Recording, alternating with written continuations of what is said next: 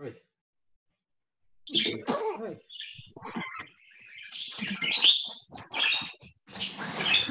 Are we on video? Hello. We on silent? Hello. No, we're not.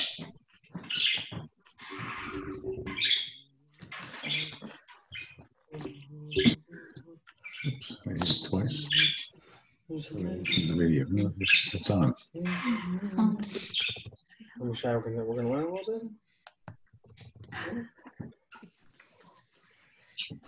Hey, Paul, how are you? Hi, good, how are you? Where are you? Shai's gonna join us. Okay. Oh, Look how big he is. Wow. speakers were off. Okay. So, as you all well know, right, tomorrow night is not only uh, Rosh Hashanah, but it's also Shabbos. And this year we are going to be having Rosh Hashanah on Shabbos. Now, for people who understand the calendar well, this is probably kind of makes a lot of sense. Uh, for me, it's interesting that you would think that those years that we have Rosh Hashanah on Shabbos would be reasonably uniformly spread out throughout the 19 year cycle, calendar cycle, or however it's done. But actually, it's not true. It turns out that it, there's like clusters and then large breaks of Rosh Hashanahs on Shabbos. It's like you have them like three or four years out of every five. Then we just had a uh, 11 year break, which I did not know, but someone mentioned to me today that we've had a, a uh, 11 year break since our last Shabbos Rosh Hashanah. Mhm. It's first time in a while. Okay. So they, as we know, right? We I know that. What? No, I, I know that because I remember that uh, David, Paul's nephew, was at medical school here when we last had Rosh Hashanah on Shabbos. Oh yeah. Okay. hmm We're having a Rosh Hashanah luncheon. Rosh Hashanah luncheon is very difficult because we always do it first day. Ah. It's much more difficult on Shabbos, so it hasn't been for a long time. Uh, okay. Well, this year is COVID, and hopefully you have another 11 year break, so you don't have to worry about it for a while. Um, okay, so actually, I think it's gonna be, and I think we're probably gonna have it again next year. But um, so we know that we don't blow the shofar on Rosh Hashanah, sorry, on Shabbos, and the reason that we all know is the one that's given in the in the in the Talmud Bavli, the opinion of Rava in the name of Rav, I believe, that it's because we are concerned that maybe somebody, when they have to check if their shofar is kosher or not, they'll possibly carry it for four amos in a public domain. They'll carry it a uh, prohibited distance or take it from a private domain to a public domain, and they will transgress the Shabbos. So therefore, the rabbis decreed that we should not blow the shofar on Rosh Hashanah, even eh, sorry on on on Shabbos, even though the Torah commands us to uh, do so. So, just as a piece of trivia, this is actually the opinion of the Bavli, of the Babylonian Talmud. The Jerusalem Talmud actually writes that the reason why we don't blow shofar on Shabbos is because there is a biblical derivation. It says in one place Zichron Trua, and, and, and in another place it says Yom Trua, a day of blowing, and the other one it says a commemoration of blowing. So they seem to be, you know, two contradictory ideas, and there seems to be a notion of some commemoration for blowing, meaning not actual blowing, and then in another place there is a day of blowing. So the uh, Yerushalmi explains that, that right that the Torah is saying that for Shabbos there's only Zechron Trua, but for weekday there's actually Yom Trua. Uh, the Bavli disagrees with this for a couple of reasons. Number one, the accepted opinion, and this is both in the Yerushalmi and the Bavli, is that in the temple they blew on on Shabbos. So if the temple they blew on Shabbos, right? So how could that be? If the Torah said not to blow on Shabbos, why would they blow in the temple? If the Torah said to blow on Shabbos, then why don't we blow everywhere else? If we're all talking about you know biblical, uh, biblically mandated things. The other question is, is that why would the Torah prohibit it? There is no biblical prohibition of even playing an instrument on Shabbos.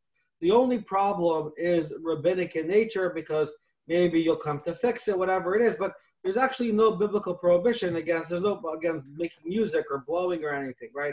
So why would the Torah think that there's any problem with um, blowing the shofar on Shabbos? That the Torah would have to say zichron trua. The other question is is that we know that there is that that one does not bring a does not carry a lulav or esrog either on Shabbos, and according to the Bavli, this is for a similar reason. But according to the uh, Yerushalmi, they would have to explain why this halacha is true that you don't carry a lulav and esrog on Shabbos if the derivation of zichron and yom don't apply to sukkot. The other question is is that there's a very uh, uh, kind of the the explanation of the Bavli is very hard to understand, right? Because first of all, why? How could the rabbi say that we don't have to do something which the Torah commands us to do. The Torah says to blow shofar. It says you have to blow shofar in Rosh Hashanah, and you know biblically there's only one day of Rosh Hashanah, which we'll see in a second why that makes a difference. So why you have to blow shofar, and if it falls on Shabbos, and the rabbis are basically uprooting the mitzvah of shofar from from from that year. So why why so why is this is this okay? So there's a long discussion about this. They get involved in a topic called uh, that uh, Chazal is Iker could be Iker Davim and Atayr b'Shabbal Taseh. There are certain instances where the rabbis are able to uproot something from the Torah if it involves not doing an action versus doing an action. But in general, there's a much more, I think, interesting. I should, I should say much more. This, that itself is a fascinating question, but there's a much more disturbing statement in the Gemara. The Wait a minute, Rabbi. What? So, yeah, so uh, I missed you for a second. It broke up. You mean that the, the rationale of the rabbis is that you're not supposed to carry? So we know that there's a biblical prohibition against carrying. Yeah, so that's the and reason for not for not doing it, and but yes. for doing it is a mitzvah. Torah says you have to do it. Yeah, but so what? If, what if you're if you don't carry it, you're just doing it in the shul, you're doing it in your home, whatever it is. So then, so the question is, you are definitely violating the rabbinical decree not to blow on Shabbos. The question is, do you get the biblical mitzvah or not? So, it, so likely no, because we, there's a different derivation in the Torah of uh, v'nishmartem es mishmarsi that you should preserve my uh, commandments. That gives the rabbis when they have to uh, preserve certain commandments and they have a way of weighting them right? That they have a power through, by in the case of Shabbal Tasa, by a case where what they're telling you to do is not to do something, right? So meaning they're telling you to kind of sit still and don't do something, they have the power to be Iker Davar They could uproot something from uh, the Torah and take away one of the mitzvahs if it's necessary to uh, uh, to preserve a different mitzvah. The question is, is that the violation of Shmir Shabbos is so far fetched, right? That maybe you'll have a guy who doesn't know, who takes a shofar to bring it to an expert, and he happens to cross a place where there are 600,000 people going every day, which is what you would need from a biblical meaning. It's an extremely far fetched case. So, why would the rabbis kind of be so far fetched and uproot shofar, which is a mitzvah in Torah? Not only that, as we're going to see, it's a much bigger deal than just that. The Gemara says in Rosh Hashanah, Kol uh, Shana She'ein Taikim La Bitchilasa Marian La B'Saifa. Any year which you do not blow at the beginning of the year, meaning you don't blow on Rosh Hashanah, Marian La B'Sofa will have bad things happening uh, at its at its end. So you have to blow. If you don't blow, it, it's it's a it's a it's a very bad thing. Tosfos over there asked the question. He says that, but the rabbi said you can't blow on Shabbos. So Tosfos says, okay, it's talking about a different case where you were a inus, where you were powerless, you had kind of you were completely not at fault, it was completely accidental, whatever, you know, you were stuck in a jail or you were in Siberia, you couldn't blow. Still, Marie-in-law, uh, it's it's it's it's not a great thing. Yeah, you have to worry that you know that that, that, that you are losing some sort of uh, protection. So the question is, right?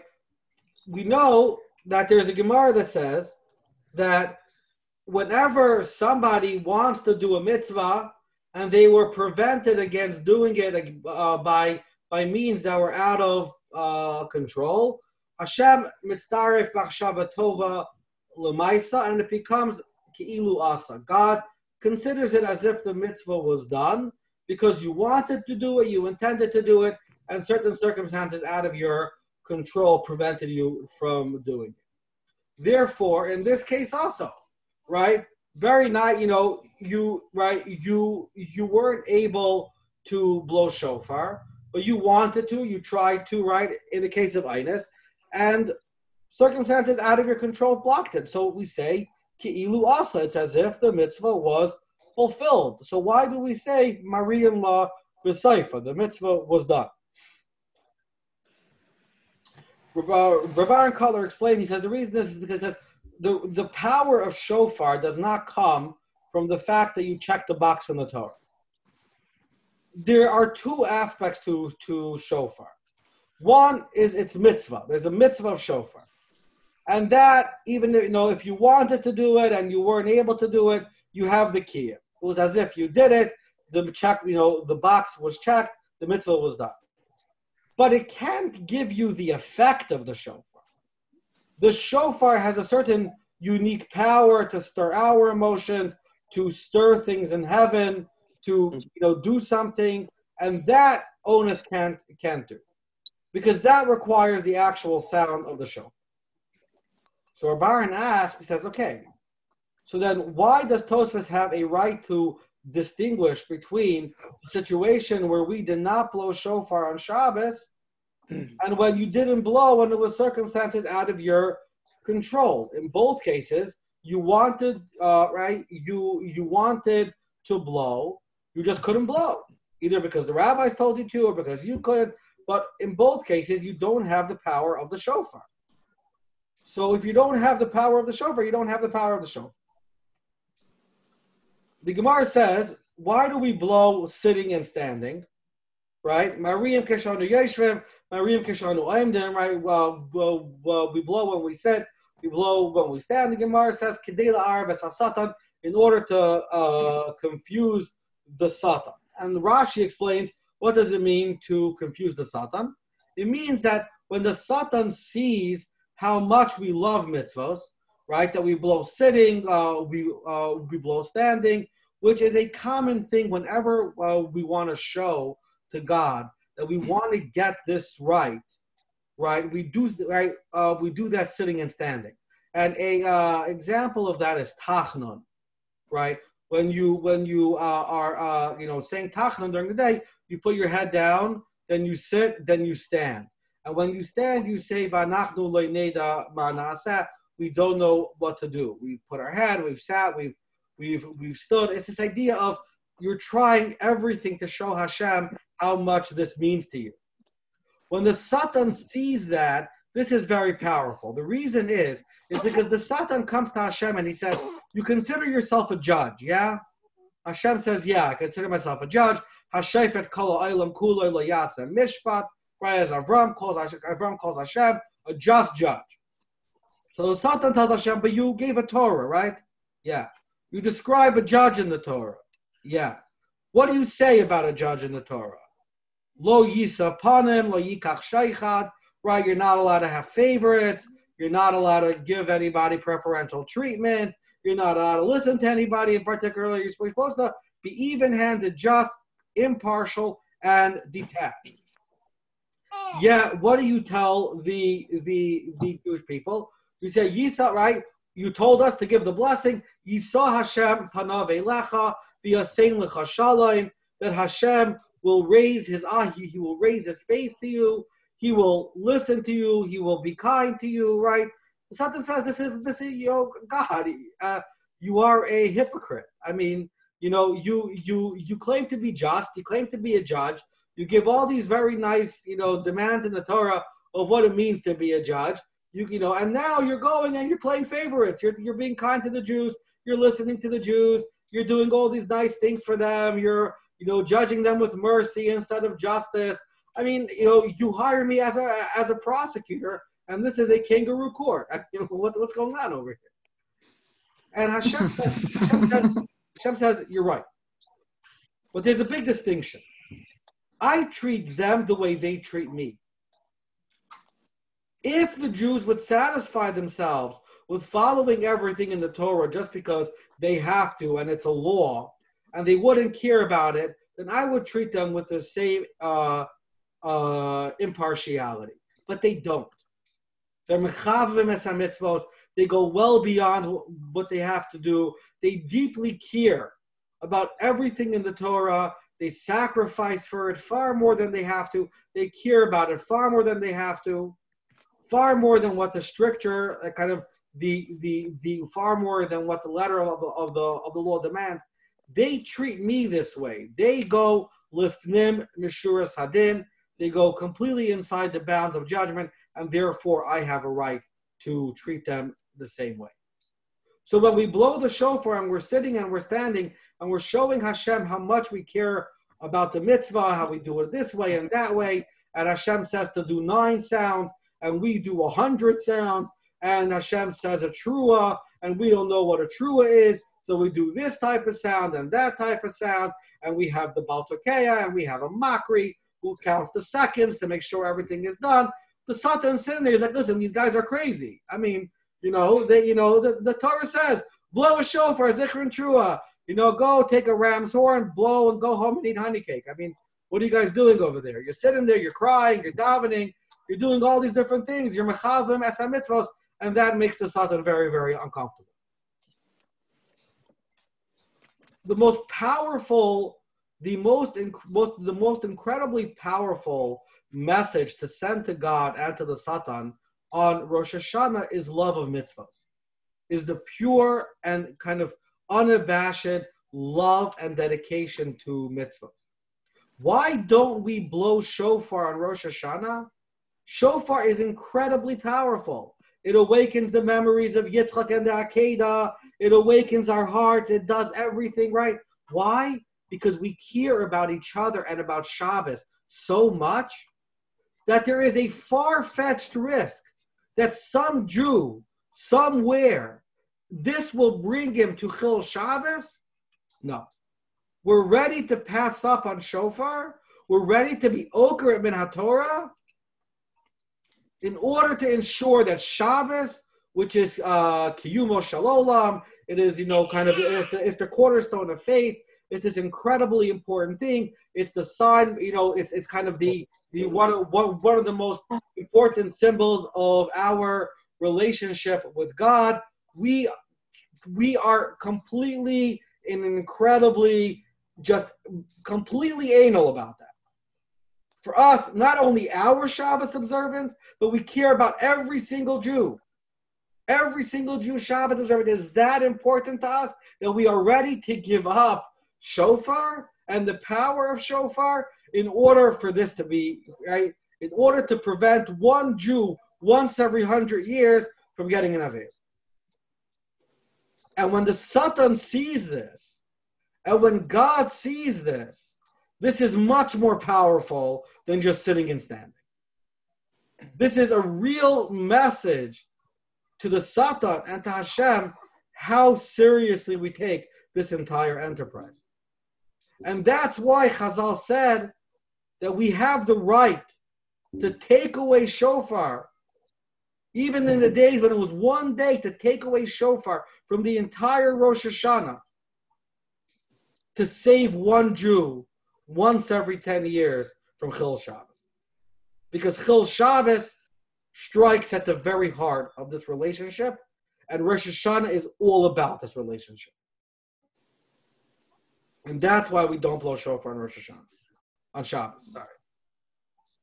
Uh, the, the, the, the, I thought I thought it was remember, Yeah. I remember hearing also that uh, that that shofar, in a way, it's not only a mitzvah, but it's essential for the other things that we that we pray, that we daven for on on uh, Rosh Hashanah, Malchut, yeah. and Zchuyot. That, that they're not real and they're not forceful unless they're expressed through shofar. So then all the rest of it is also flawed. Yeah, Sorry? exactly. Yeah, and and and that's the idea. The idea is that we we you know we understand that and we're sacrificing that, and and we hope that the power of the sacrifice could help compensate for it. But but yeah, we are sacrificing for it. And Tosfos is saying that the power of this sacrifice, you know, does compensate, but it's definitely a sacrifice, and it definitely weakens the power. You know, that's that's 100 percent true. Yeah. From Shai, what do you think? Agree?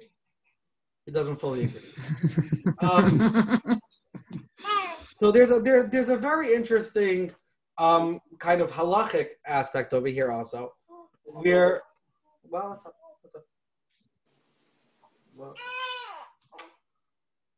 okay, what's your brand? I'm gonna do him sitting. I'm gonna do him standing. he's, a, he's, a, he's, he's gonna blow shofar.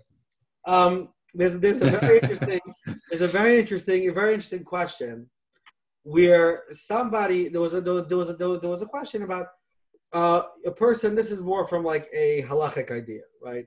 So there there's a there there's a there, there there's an issue about you you by, when you blow a shofar, you have to be able to hear the sound of the shofar. So the Gemara says that if someone is tekeya b'seich habar, if you blow inside a pit, right, and there's and there's a echo, it's not valid. But it says inside a what? It's uh, it's not valid if you blow inside a pit or inside a cave and you have a very strong echo. It's not valid. The reason is is because you have to hear the sound of the shofar itself. So there's all these questions about hearing aids and you know microphones and whatever. I mean, microphones also have have have uh, have uh, other issues, but with regards to uh, shofar, there's another concern about being able to hear the sound of the shofar, which is why David actually takes out his his his um his hearing aid and he stands near the shofar. This year he's not going to do that. Um, so so uh, so the, so there's the following shiloh, right? The Gemara says, however, if let's say you start blowing inside the cave and you leave the cave in middle, then you're then it's considered to be valid. Why? Because part of the sound, miktas kol, part part of part of the sound was audible outside the cave, and therefore that's fine. All you have to hear is a small part of the tkiya, and that's it. However, it says in a different pa- pa- pa- passage in Talmud that it, so the, if, if you want to uh, fulfill the mitzvah, you have to blow during the day. I forget if it's from sunrise or from or from uh, dawn, but you have to you have to blow during the day. So the question is, it says if you start blowing when it's night and you end your right and you end the sound when it's day, it's uh, invalid because the entire sound has to be valid. It seems to be a contradiction. In one place, we say all you have to do is hear a small part of the sound. In the other place, we say that you have to that the whole sound has to be has to be blown during during the day, in order for you to be able to hear the sound. So there's a fascinating explanation to this, and this is I think very very important when it comes to kind of thinking about uh, blowing shofar. That there is when we talk about how long you have to blow for, right? How long each sound has to be, that's not for the listener. It's for the sound, meaning if you want this sound to be called a tkiya, it has to be such a sound that lasts for three seconds or whatever. But you only have to hear one second of such a sound. Meaning, to create a tkiya, the sound of a tkiya, it needs to be a three second sound. But your mitzvah is only to hear a tkiya. So if you even hear a small part of it, you heard you heard the sound of a tkiya. Hmm. the problem with blowing inside a pit is that you can't hear. But there's no problem with the sound itself. The sound itself is of the proper length, done from the proper shofar. So the problem is in the shemiya, it's not in the koil. The problem is in the sound, in you being able to hear the sound, but there's no problem with the inherent characteristic of the sound itself. This is a tkiya, but in the pit or in the cave, you didn't hear the tkiya. You heard an echo.